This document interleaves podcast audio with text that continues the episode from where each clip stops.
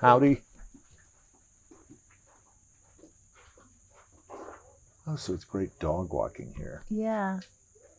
It's pretty. It's really pretty. And this is, like I said on the way here, this is the busiest I've ever seen it here. And I, we come here every year and I'm always you can see running the and Catawba. walking, It's so yeah. great. Mhm. I was sitting with this young woman named Bryant. Bryant, B R Y A N T, and this boathouse place with kayaks and canoes down along the Catawba River in Sun City, big development called Sun City, a lot of retirees. And that's where our conversation took place. And Brian, not Bryant, Brian Baltashevitz, who was tasked with trying to make this audio sound good, said, Could you have been in a more noisy place? Uh, it, it was beautiful. It was a peaceful place. We got to sit and watch the Catawba River go by, and then the day was not too hot for a change. And Bryant lives in the San Francisco Bay Area, so she liked it, but there were golf carts, there were birds, there were planes overhead, there were people yelling at each other, you know. And so just I beg your I beg your love and tolerance because the conversation is worth it. Um, I'll explain in a moment. Bryant Resch.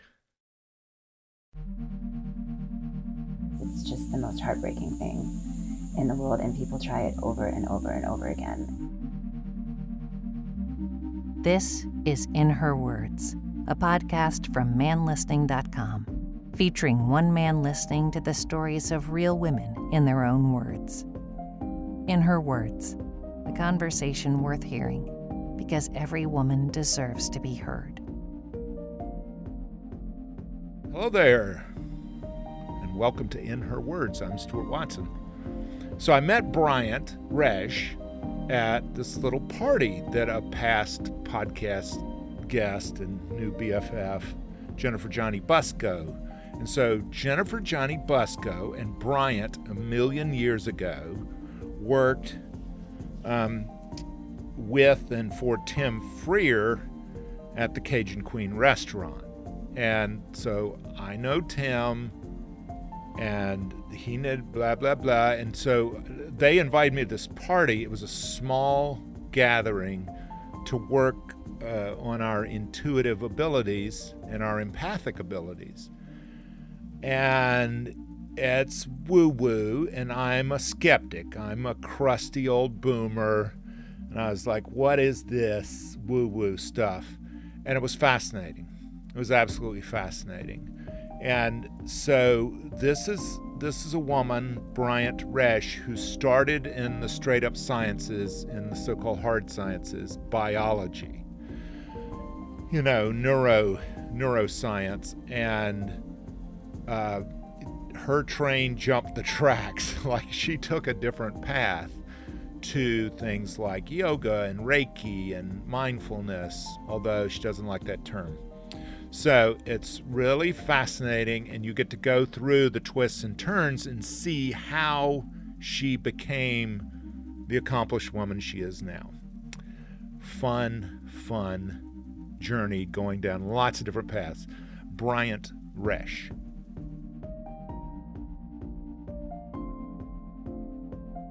Where were you born? I was born in Milwaukee, Wisconsin. My younger sister and I are three years apart, and my brother and I are about four and a half years apart. Mother still with us? Yes. Mother- Wonderful. And she's where? She's here in um, Sun City. My mom is just a very warm person.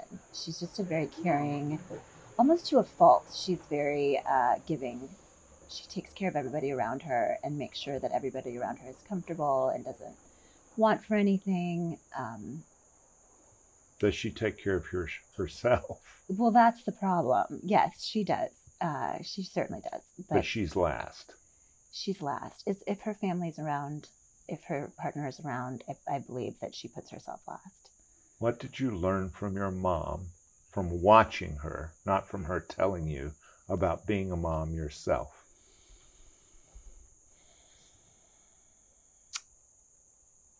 That it, that uh, being a mother is a thankless job. so you knew you were in for. Uh... I didn't until I kind of looked back and then, you know, looked back at memories of me and my siblings as, as children and, and, you know, that whole she gives everything to us. And we were probably pretty rotten. really? Or you I mean, no, but um, I'm sure we weren't. We're just kids, right? So I'm, I'm going through it right now with my kids. Like they just, you know, it's all about them. They don't, they don't realize that how much work it is for for me to mother them and for my husband to be a father. Like they just don't understand. Um, like I was torn. Your daughter didn't want you to come over here, mm and I was like, I felt like I was intruding. Oh like, no, not at all. She's she's um, well, she just turned eight, so she's still pretty little. Uh, she's she's going through this phase right now where she doesn't want me to leave. She's not always like that and it's I think it's really just because we've been traveling. So this is our 15th or 16th day away from home, away from her dad. Uh, so I think she's just been she's just really attached to me right now because we've been gone for so long. Did you grow up in Milwaukee? No, we moved. I'm. We moved five times by the time I was 17 military? No, everybody asks that. Uh, no, my dad was in sales, and each promotion came with a new territory. Uh, so he was always. It, was the, he on the road a lot? Yes. Did you get to know him very well? Not really, and I don't think any fault to him. I think generationally, you know, I think his generation was more. Is he a boomer? He's a boomer. Mm-hmm. I'm a boomer. Yeah. He's older. He's about 10 years older than you, though my um well how old is he 75 is he still around yes somebody told me recently i was listening to a, a podcast and the guy quoted a stat if you don't live in the same town as your parents when you graduate high school you have spent 95% of the time you will spend on this planet with your parents. Mm. And so if you don't if you haven't bonded mm-hmm. by then very hard takes a lot of intention oh, interesting yeah you know what's funny about that is that my dad and i actually did end up bonding very um like later in life intensely i believe uh later in life but when i was in college because what happened was I graduated from high school here in North Carolina, and I had plans to go to CPCC for college to study to study psychology. Ah. So my my my plan was to go to community college for two years and then go to UNCC for the final two years to graduate. Smart. So what happened was my dad announced we had another move, and I said, no, I'm not moving. I'm going to stay here in Charlotte and do my plan. I'll live with my best friend. I'll go to CPCC. Uh, and he was, my parents just, I guess, weren't okay. They didn't, didn't sit well with them that they would leave me behind. And uh, they were moving to New Jersey. Um, they bribed me with a horse because we moved to a beautiful house in New Jersey with a barn and lots of uh, room to ride so and pool. so much for psychology. Right. I've got so, a horse. And I grew up riding horses, and I was like, oh, I can have my own horse. So I ended up moving to New Jersey and going to community college in New Jersey. Yeah. Uh, and I had the horse. And um, my dad and I bonded then because I got it was just my sister and I and my parents. My brother's off at college, and so you got some one-on-one time. Mm-hmm, you got some dad, dad, time. Yeah, and I maybe it, maybe he wasn't traveling as much, or maybe I was just in a more mature to want to actually bond. Uh, but I remember it being a really special time in our lives because it was the four of us in this beautiful. Who knew New Jersey was so beautiful? I, you know, this beautiful house in the middle of the country in New Jersey, and uh, so I got to ask you this as the golf cart passes. Um, how old were you when your parents divorced? I was 30. I had Oh, so this was Yep, they were still together. they were still together. I uh, my parents announced they were splitting a month after my wedding. Did that shock you? It shocked me to the core. It was They waited till after your wedding. My dad. This was all initiated by my dad. He he waited until after my wedding to tell my mom he was leaving. So let me back up to something I should have asked. What did you understand about your dad as a person, not as a dad? I think it was more of an understanding for him. It wasn't for me. He does not like children. He does not like young children.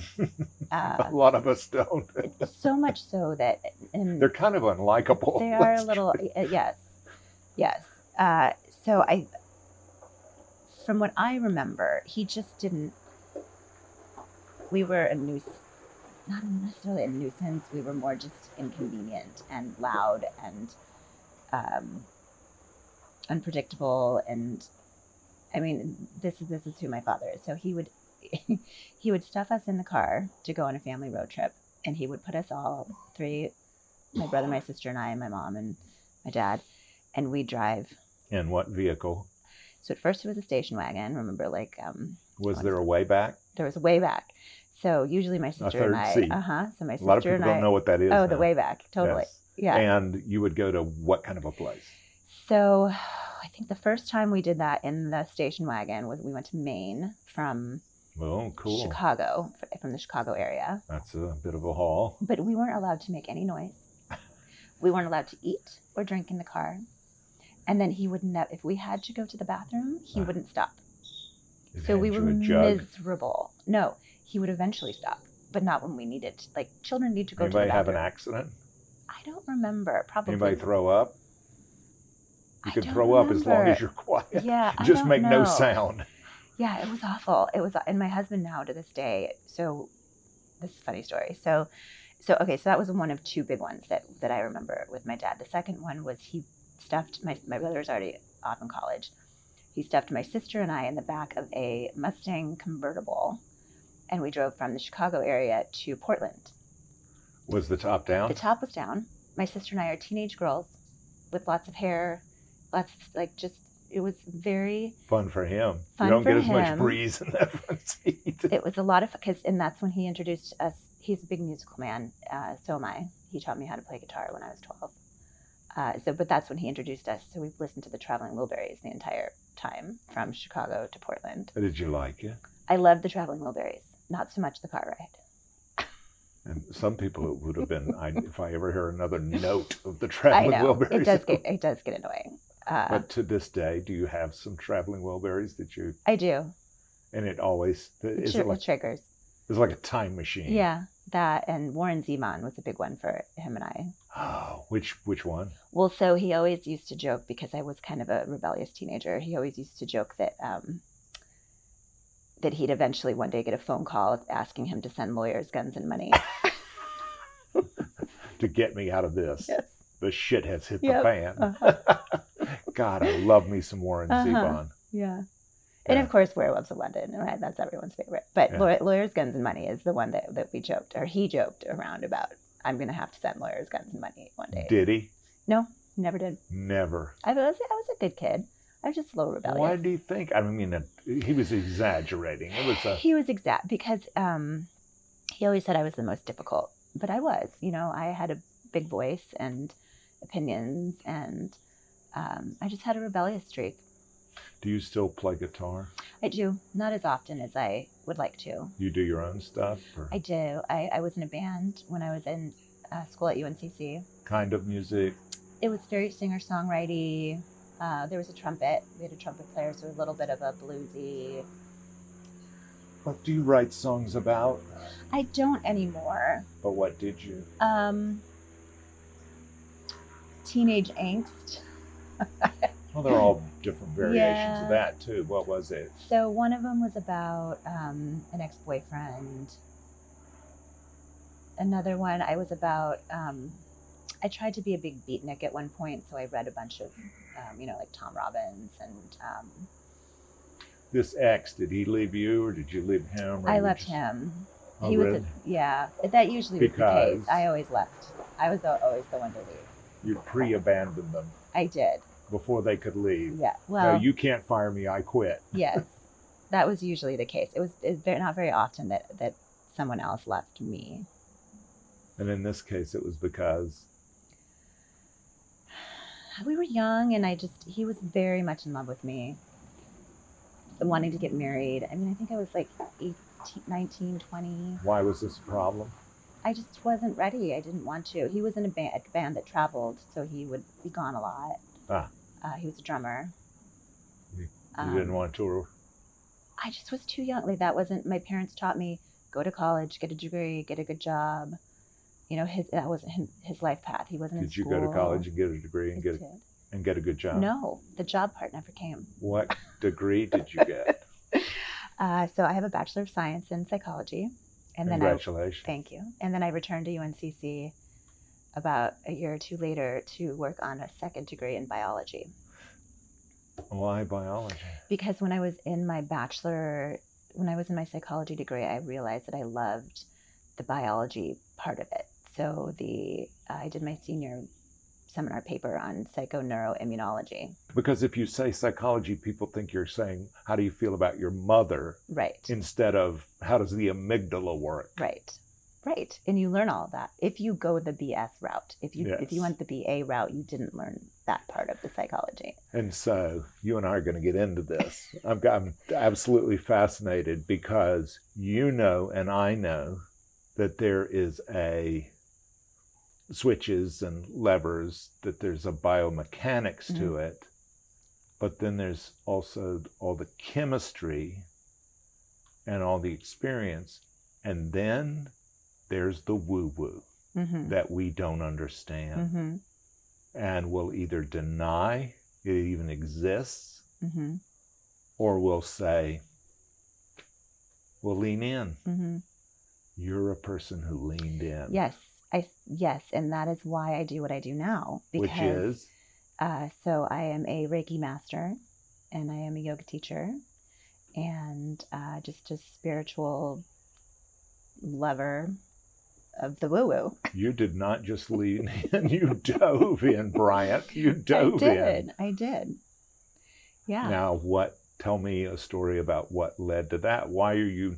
Why do you not have a bunch of letters after your name and you're sitting in an office and people come in 50 minutes at a time and you charge them a couple of hundred bucks? I do have many letters. Uh, let me not. Let me rephrase that. I do have many certifications. Many, many certifications. But you know what I mean. Yes. How come you're not a therapist? Um, the I kind of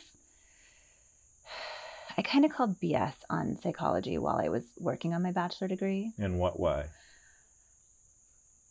For me, it was really difficult to understand because it didn't have a definite a definitive answer, which is why the biology part to me was so fascinating. I needed to know the understand the why. I, I didn't I couldn't I just remember taking these like multiple choice questions in my psychology degree and thinking, well, all of these could be correct. Like all of these answers could be correct because psychology is so, uh, I mean, opinion based, but also theoretically based at the same time. You, you understand? Like, it's hard for me to explain. Like, Yeah, there's if so you many different come theories. from a certain school of thought, yes, then to a man with a hammer, everything's a nail. yes, So every fact pattern is going to fit within the story. So if you think it's all about my penis, then everything's going to be about my penis. Exactly. Exactly. So that for me was really hard to understand. For me to think in so many different theoretical ways. Uh, I wanted more of the science. I wanted more of the tell me the brain chemistry, tell me the biological functions uh, to explain why the brain is working this way. So that is why I never, because to be a successful psychologist or a therapist or even uh, go on to be a psychiatrist, you need so many more hours of school. You need thousands and thousands of all hours of intern, unpaid internships, and hours in their unpaid things that I just I didn't have the means to do. Well, but you could have I could have. if you had the big why. Yes. But you could already see down the road and say, I've got to be a true believer Mhm.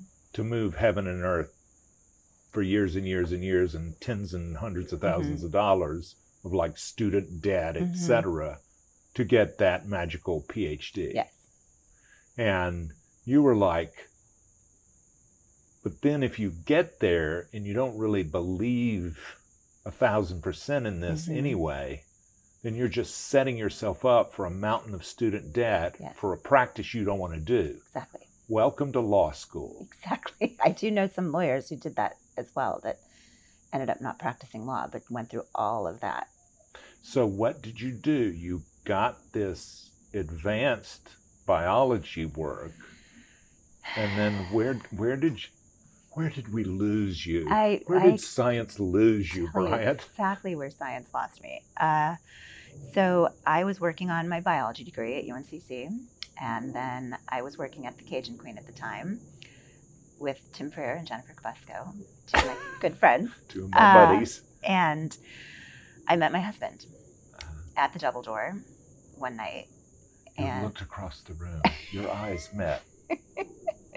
yeah, it was it was actually kind of like that. It was like we met and then we had a, you know, couple drinks together and watched some good music and then And it clicked. it clicked And it stuck. and it stuck. And that's been how many years? so we've been married for 16 years. Congratulations. Thank you. And, you've together- survived these kids. barely. I mean, it's been it's you know, I mean, as you know, I'm sure marriage is not easy, and no one told me that when Amen. I got married. No one said it was going to be hard work or it was going to be As hard as parenting. as hard. Yes. Uh, so yes. So here we are, 16 years later, and I met my husband back then, and um, my plan with this whole biology psychology mix was to become a um, nurse practitioner. Hmm. So that I could combine. So I already had the undergraduate degree. I needed to do the fast track to go to the nurse practitioner program. what kind of practice? I didn't know yet. I didn't know what kind. I just knew that I wanted to be in the healthcare field and I didn't want to I wanted to be like a doctor. I wanted to be able to prescribe medicine and have my own practice, which an NP can do.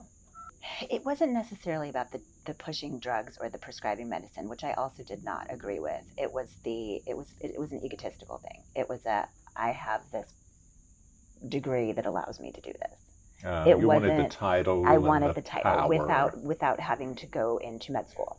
Ah, It was a total ego thing. yeah. But I mean, some drugs do wonders. They do. Um, yes, Talk to bipolar yes, people, and hmm schizophrenic yes, people too.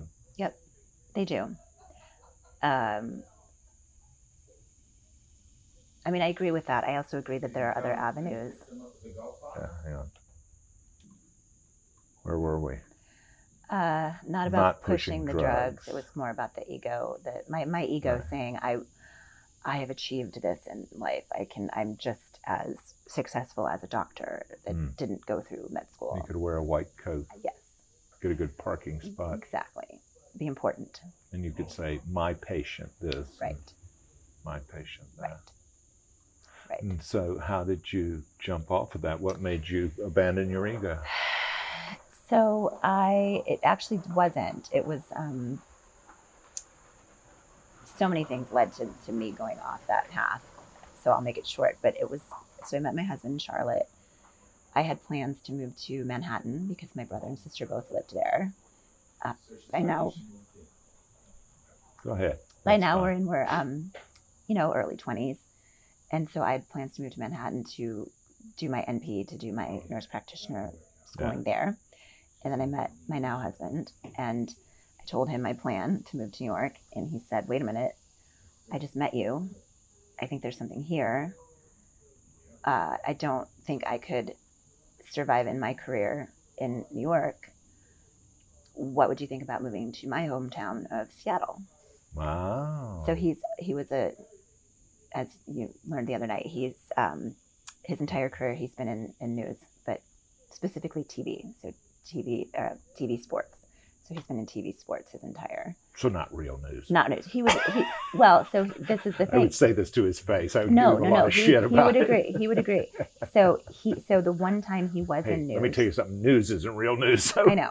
Well, the, the one time he was in news was here in Charlotte. That's Yeah. the only time he was in actual news. Yeah. So he's been in TV sports his entire career. Yeah. So he was There's like, plenty of real news in sports. I'm just giving you a hard time. I mean, news, TV sports is fun. It is fun. It's a blast, It especially in is. San Francisco, Seattle. I know. We were just uh, courtside at the, one of the Warriors games in Oh my January. God. We didn't get to watch the whole game courtside, but we we got to watch them warm up courtside. My kids were in heaven. It Oh my so- God. Yeah, And Steph Curry's a god. Oh, yeah. here. totally. Yeah, And he's a really good guy. So, in other words, you're telling me you got to be woo woo because you you left coasted it. How did you learn to tap in to the power and the mystery? So, let's see. So yeah, so after Seattle, we moved to San Francisco, and started applying for master's programs for the NP program at uh, I think it was San Francisco State, all the, all the California places, and then we got married, and then a month later, my parents split. As I was studying for the GRE, Mm. to get my master's. And then I just couldn't focus. I mean, your parents split when you're 30, right after you get married. It's just, your whole world turns upside down. And it was just a really sad time in my life, very confusing. How did your dad articulate his reasons? They were never meant to be together. And we knew, like, we always kind of knew that. They, there was no love in the relationship. I think what he was doing was he was waiting for all of us kids to get out of the house Hmm. so that uh, it would be easier. He thought it would be easier on everyone if we were no longer living at That home. thoughtful. Well, not really, because we grew up in a household that had no love. I mean, You wished he did just pull the plug a lot earlier? I don't think either way would have been easy, but I believe after you know knowing people and talking to people whose parents did split up when they were younger, you know, one of my best friends back in in San Francisco, she's told me many times that it was so amazing because she got to watch both of her parents fall in love again as as a child. So she witnessed her each her mom and her dad falling in love with somebody else, and then she had four parents. So you know, stories like that make me wonder if if if I were to have grown up in a house that had just had a lot of love and a lot of caring and hand holding and hugging, which we had none of, um, that maybe I would have a different perspective on what marriage is and what family dynamics are. And yet your marriage has been successful. Yes, I mean successful in that we're still together. I think that there is a lot that we could have done differently to communicate and be more loving towards each other. But it's not a place without love. True. And I'm getting a sense that this led to the derailing of the traditional path. You left the path that you'd been on because this was so like unsettling. I did, yeah. So I left. So then I just, I pretty much gave up on that path of going to get my master's degree in nursing. And I think a lot of it too had to do with, you know, I was just kind of lost after my parents split. And I just, I was, went back to the restaurant business. So I was bartending again and, you know, just trying to, so you just had a job, yeah. So I had, a, yeah, I just had not a a job. My- career. I didn't. I had a job, not a career. My husband had a big career in TV, so he was, you know, TV sports. So he was working nights and weekends. So, um, yeah. So we did that for a couple years, and then I, uh, at one point in my life, was like, you know, I probably should try to have a career. And then I had this random year and a half at Bank of America, and then while I was working with them, I got pregnant with my first with our with our son, and uh, And your reaction to that was I'd wanted to. We were ready. We were ready. Neat. Yeah. so we you were happy. Yes, very happy. also very happy that he was a boy. I always wanted an, the, my first to be a boy. Mhm. Um, so we were just over the moon. And then we had him, and then he. I joke about it, and uh, and only people that know my son when he was a baby understand like how traumatic he was as a baby and a child. And I, we, he knows this too now, and is like doesn't understand. Well, mom, what, how, are you sure? Like, how was I that way? He cried twenty four seven, Yeah. didn't sleep. He threw up everything he ate. Colicky. Just miserable. He for four and a half years. They was- say those kids are really smart. he's very smart Yeah. and highly intuitive. Yes. He's highly, highly intuitive. He feels every emotion of everybody around him. Yeah. hmm So that's kind of got me off my path of, of it. So I ended up not going back to work at Bank of America, just uh, to be Full time mom. with, with my very difficult baby. Yeah. Uh, and then I ended up in a really cool kind of career path for six years while my kids were little. I was the uh, director of e-commerce for a, an organic baby boutique. Love it. was the perfect timing. I had young kids. I got a really good discount. There's San Francisco.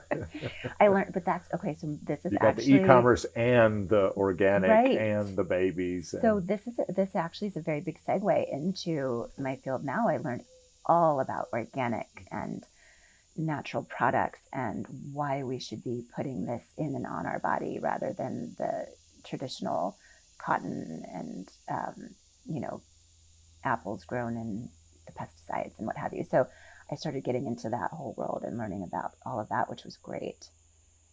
Uh, I have such a long story, and I forget like what how like all these steps that brought me to where I am now. So yeah, so I did that for six years. In between there somewhere, I struggled with secondary infertility, which is what a lot of people don't know exists. Yeah, so we struggled for years to try to have a second child, and um, Did you have miscarriages or you never? Yes, we tried medical intervention. So the second time we, we had intervention, we were successful, but then I lost it. Mm. And uh, it was just a really dark time in, in my life, very difficult time. For anyone who's gone through fertility treatments, they'll know you are, have so many drugs, so many hormones in your body that are not supposed to be there. That, I mean, it actually made me suicidal. I was in a horrible, horrible place trying to get pregnant, and it was awful. And I wouldn't, I would never, I personally would never try it again, but I know so many people who struggle. It's just the most heartbreaking thing in the world, and people try it over and over and over again. And I feel for them. It just, it was the most difficult time of my life going through that. So I needed a break. So I, we went to New York to go visit my sister, and we took the kids to go see Aladdin on Broadway. And I remember being, I think we were like at a crosswalk or a stop walk, and we were in the car, and I saw this young mother with her son on the corner in Manhattan, just holding hands, and they looked so happy. And I like something clicked. I'm like, I'm good. I'm okay. Like I'm okay. This, I've got this. I've got a healthy child. Like I don't need another one. And it was just this click in my head. Uh, and then six months later, I was pregnant. As soon as you accepted, I did, but I also had help accepting too. So, so with this miscarriage and the, the fertility, I knew I knew that after that had happened, I needed some sort of psychological help. But you know, coming from the me calling BS on my BS in psychology, um, I knew I, I couldn't go see a therapist. I needed something different, and I'd already been in the spiritual world. I've been practicing yoga. You know, I've been in the yoga studio my entire pregnancy. Um, so I was already introduced to that world. And so I, I Googled energy healer San Francisco, and the first name that popped up uh, was a Reiki healer. And so I went to go see her for every week for about a month, maybe about six weeks. And she introduced me to this whole energy healing field and did a lot of work with me and, um, you know, really got me into a really peaceful place you know in this in this field we don't say like she did this for me or she helped me or, rather she did this for me. She actually guided me to realize that I had the power, the potential to do it myself. So that's how the energy healing world works. It's just the manifestations and knowing that the movement of energy that you're given by these healers really is just there to, to realign your own energy. So I worked with her for, for a while. And then, um, so she definitely shifted things within me that opened up a lot of things in me as well. And that's when I was standing in or sitting in the car watching that woman on the street corner in, in Manhattan with her young son, and it, the click was just like, "Yep, I'm, we're all good. It is life is good." I believe in divine timing, and I believe that uh, source, God, creator, whatever it is that you want to call it, was what turned my gaze to that corner at that time. it was it was necessary for me to see that scene, that scenario play out with the, the young mother and her young son, because she was me. She was me. That was me with my son, standing on that street corner, and happy and good and just good. If I would have looked any other direction at that moment, I wouldn't have seen that. And I wouldn't have had that click inside me that said, I don't need another child to be happy. Hi, I'm Dr. Kim, the parentologist. As a wife, mom, therapist, and all around juggler like most of you, I lead a hectic life, and sometimes that means indulging in foods on the go that my stomach doesn't always agree with. Thankfully, Pepto Bismol provides me fast and effective relief for all kinds of upset stomachs. Having a little too many guilty pleasures at a family barbecue or birthday celebration may lead to indigestion or heartburn, so I always keep Pepto on hand to get fast relief when I need it the most. Pepto Bismol, use as directed and keep out of reach of children. There's so many stimulus coming in the golf cart coming up the path, the crickets in the background, the the water going past out here on the Catawba River that it's too much. Mm-hmm. It's too, too much. I have to look in your eyes and listen to what you're saying. And so I have to focus attention because otherwise it's just too much. Mm-hmm. There's too much happening. And we teach a lot of that in yoga and energy healing. We teach a lot of that. You know, mindfulness is such a mainstream word right now that I, I try to find other words for it. Um, What's a good synonym? Presence. Ah, being in the moment. Just presence, just being present. And I teach a lot of non reaction, so not reacting to a situation. We could have very easily been annoyed that that golf cart was coming by right now because it was noisy and interrupting our conversation. But we just didn't react to it. We chose not to react to that interruption. Yeah. That makes sense. Yeah, and also, you know, what are you going to do? Right, exactly. It's just going to take us out of the moment. Exactly. So, presence is a good word.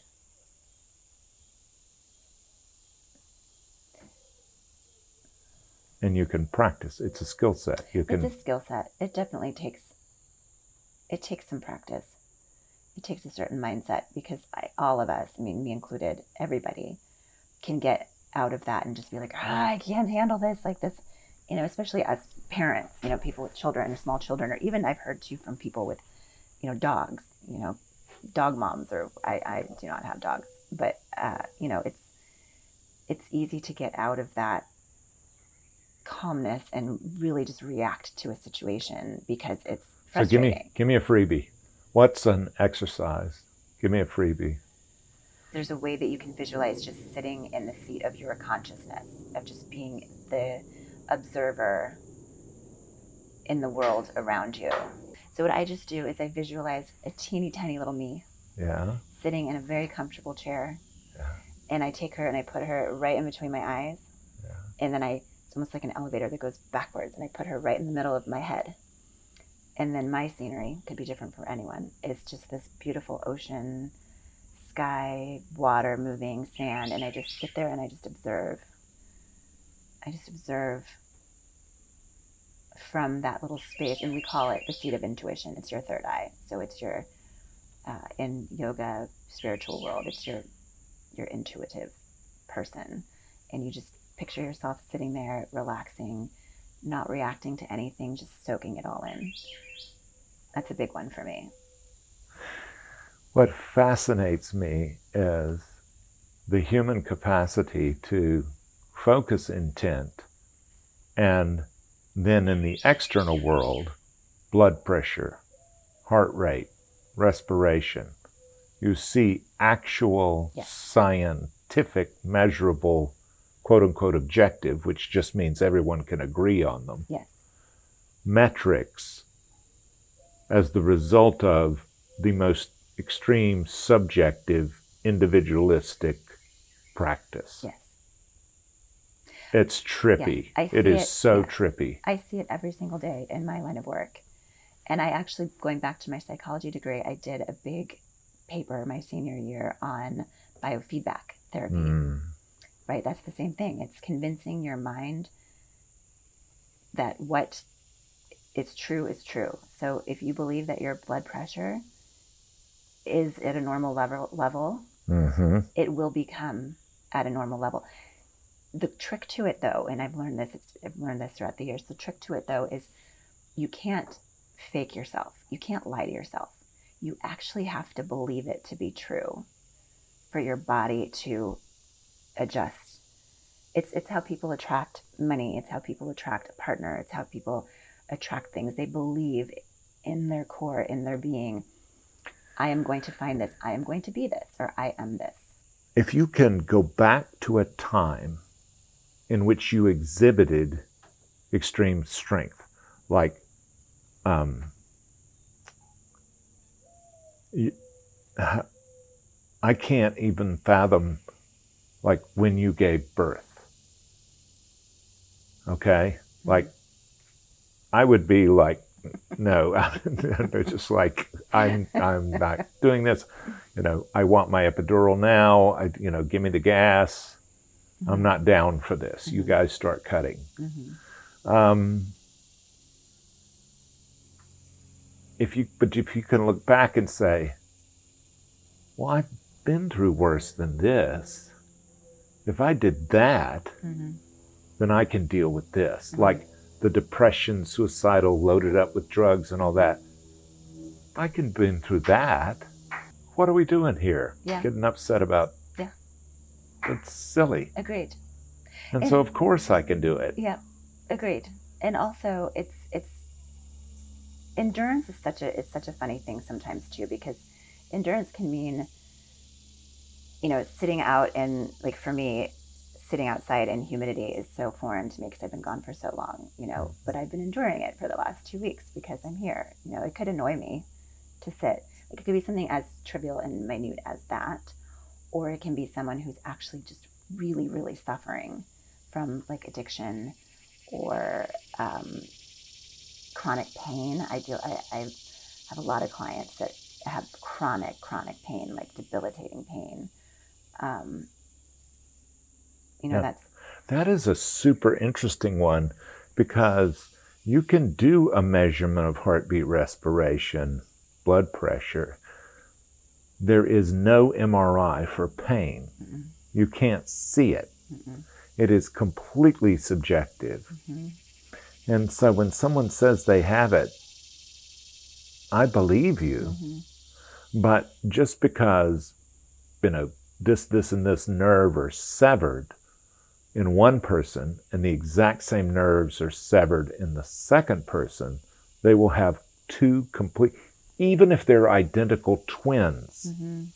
they'll have separate levels of pain. fascinating. And I'm like, what?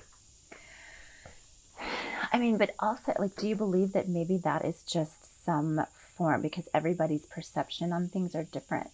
So something that is severely painful for one person is perceived that way. And then for the other person, they just, they're like, oh, well, it is what it is. The most revolutionary thing for me was when I was open to the notion that I am choosing my perception, that I am owning it, that, and I'm, I'm still not there. I may only be 3% there, but that um, uh, if I step on a nail, I will call it an accident. There is a mentality that says, no, no, at some level, you chose to step on a nail because you wanted to experience whatever the lesson is of you stepping on a nail. And that is super trippy. I believe that. That's I believe trippy. that fully. Like you needed that experience for some other purpose. You needed the experience of stepping on the nail so that that situation maybe it's distracted you from walking into a crosswalk and being hit by a car. I had a, a group healing session with one of um, my healers who is actually Jennifer's teacher. Um, and it was all about it was all about that. It was all about at some point you telling the story over and over and over again it brings you back to that stressor. So it brings you back to that stressor back to that moment. Nobody needs to know that story. Tell that story once twice maybe and then just be done with it. There's no need to keep telling that story. They're Like not going to get, no. they won't get my lesson. No, they won't. It's like me talking about my jellyfish sting, right? Like I feel like I have to keep explaining why there's my legs all gashed up.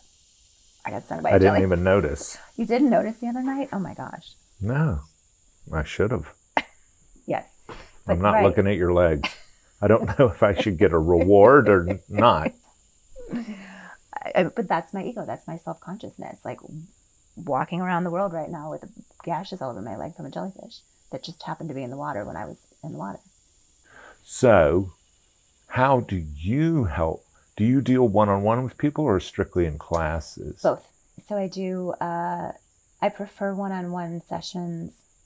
I prefer one-on-one Reiki sessions, uh, but I do. Because It's just more personalized. It's more. Um, I Yeah. can really get to the root of it and and kind of dig that all up and and unpack that and start to heal the specifics. I do group classes where I teach a restorative yoga class at the same time that I'm giving Reiki. So there'll be like 15 people in the room, and I won't have that one on one dialect with them beforehand to see what their ailments are or what it is that they want to work on. It's Mm. just me reading the room and, you know, generalizing. So the one on one is where the real magic happens. And in my experience, is where it happened with my healers. So the one on one is the powerful, it's basically, you know, kind of like you sit down with your therapist and you talk about whatever it is that you want to talk about and unpack and, and bring to the surface. Well, we do that for a good 20, 30 minutes before I even get them on the table and do the energy work with them. um, how do you know when who to go to? How do you know who's for real and who's a poser? Uh, most of my my clientele is word of mouth. So it's it's someone has come to me. I've helped someone in some way. They've gone to their friend. They've said, "Wow." Um, I Well, let's say you person." move to a strange city. Mhm. How would you go about doing which I did recently, moved to the suburbs of San Francisco. Uh, because I'm in the yoga community, my studio promotes me. So I am doing a Reiki and restorative workshop next month there. And where do you go to study this and to get any type of sort of certification? I have this wonderful teacher in Marin County who, uh, her name is Jennifer. She and I, it's funny, two of my good friends are Jennifer. Um, she and I actually ended up doing our 200 hour yoga teacher training together. That's Mm. how I met her. She's been a, a Reiki healer in the Bay Area for, I want to say almost 20 years now. A beautiful being, this beautiful person.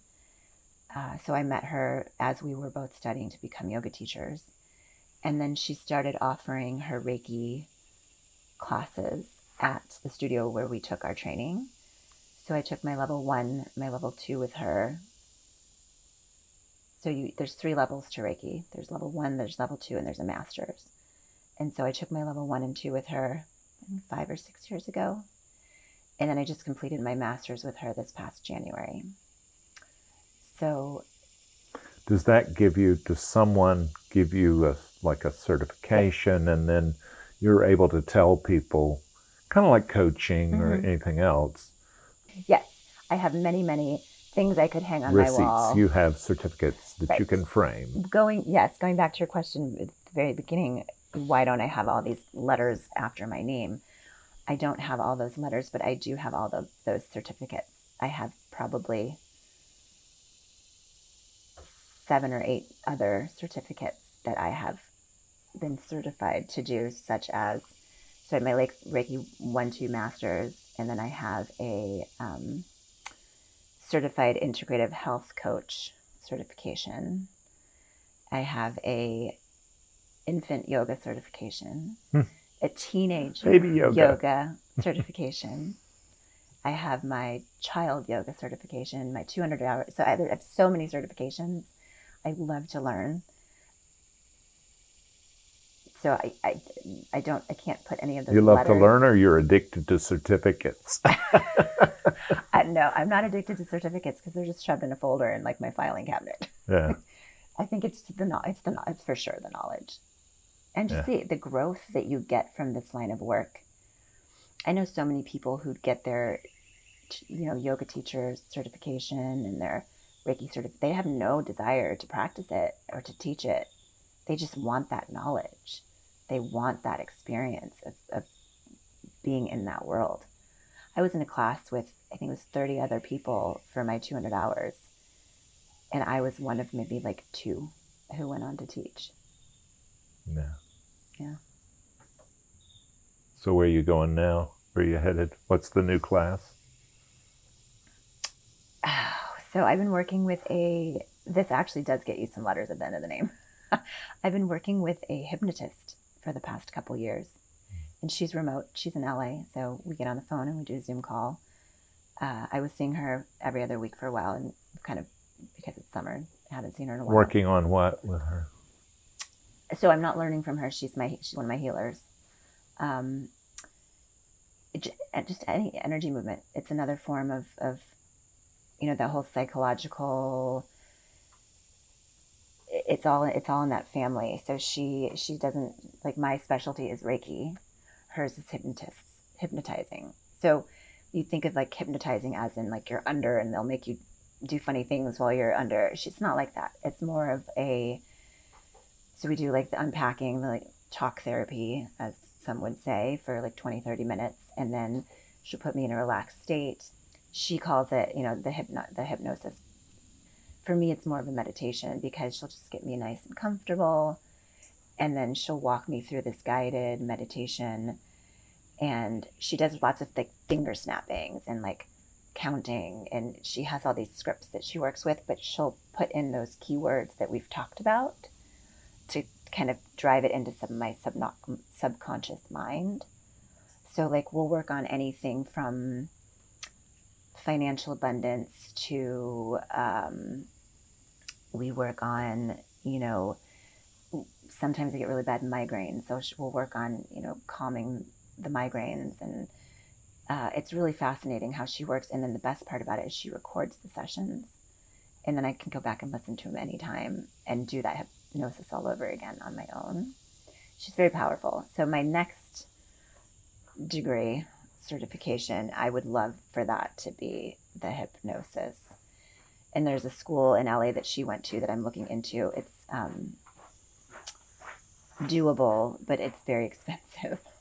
So we'll, we'll manifest that happening at some point in my life.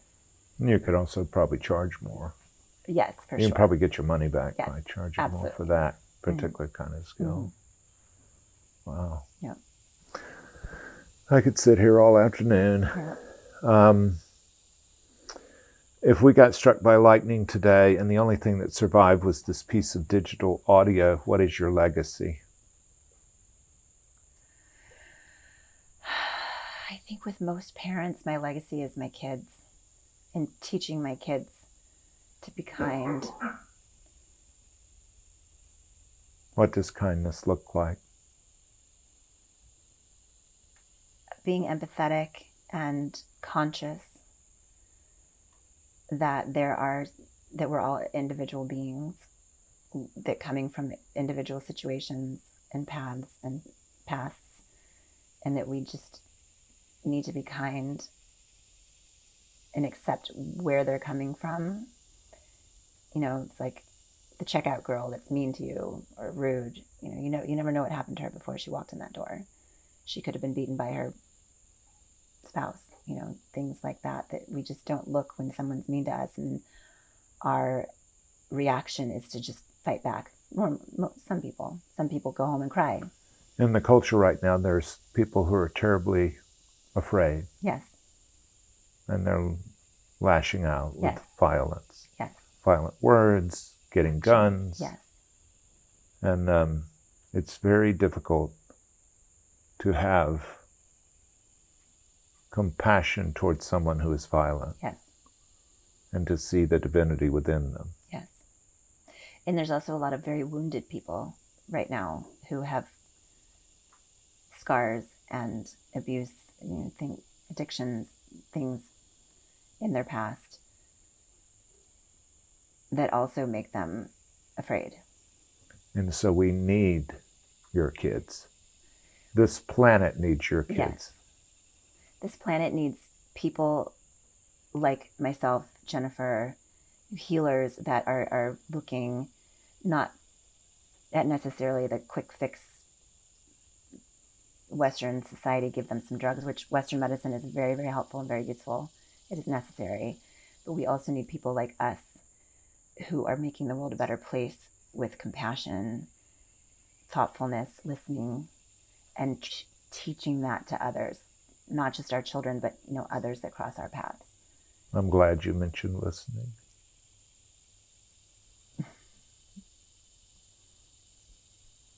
I mean, listening is listening. healing. It is very much healing. You need to. Everyone needs to be heard. It's when we're not heard is when those wounds start to surface. When we're not seen, it's when those the anger, the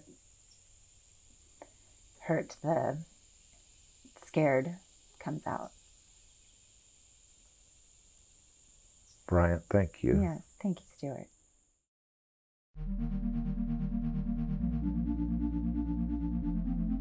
If you want to know more about Bryant Resch, Bryant, B R Y A N T, Resch, R E S C H, dot com. About the yoga and the Reiki and all the things. And I just super appreciate her making time. Now, it did get her away from the kids, which was probably a plus um, after, you know, 15 days on the road. But now they're back home in the Bay, uh, Bay Area, Bryant, thank you. I super appreciate this. I'm telling other stories uh, and starting to really take off. Um, and my day job, my company that I founded and created called Voice Locket. And there's going to be a lot more about that. Super exciting things coming about here in the next month. Doing some gigs, doing some deals, going to tell you more about it at Voice Locket. Thanks for listening, guys. In Her Words is a production of the Queen City Podcast Network in cooperation with Balto Creative Media. Allison Andrews at Andrews Creative, Rachel Clapp Miller, and Roshonda Pratt are developmental producers. Sally Higgins at Higgins and Owens tries to keep us legal. Our music is A Day at the Park by the group Pictures of the Floating World. Your announcer is Catherine Smith. That's me. If you like what you hear, please subscribe and take a moment to rate and review. It really helps others find us. If you love us, go to our Patreon page at patreon.com. Look for Man Listening, one word, no spaces. A small investment makes a big difference in lifting up the voices of women. Thank you guys for supporting In Her Words and Man Listening from the very beginning. I super appreciate you. It means the world. Thank you for your support. We believe one voice can change the conversation. Thanks so much.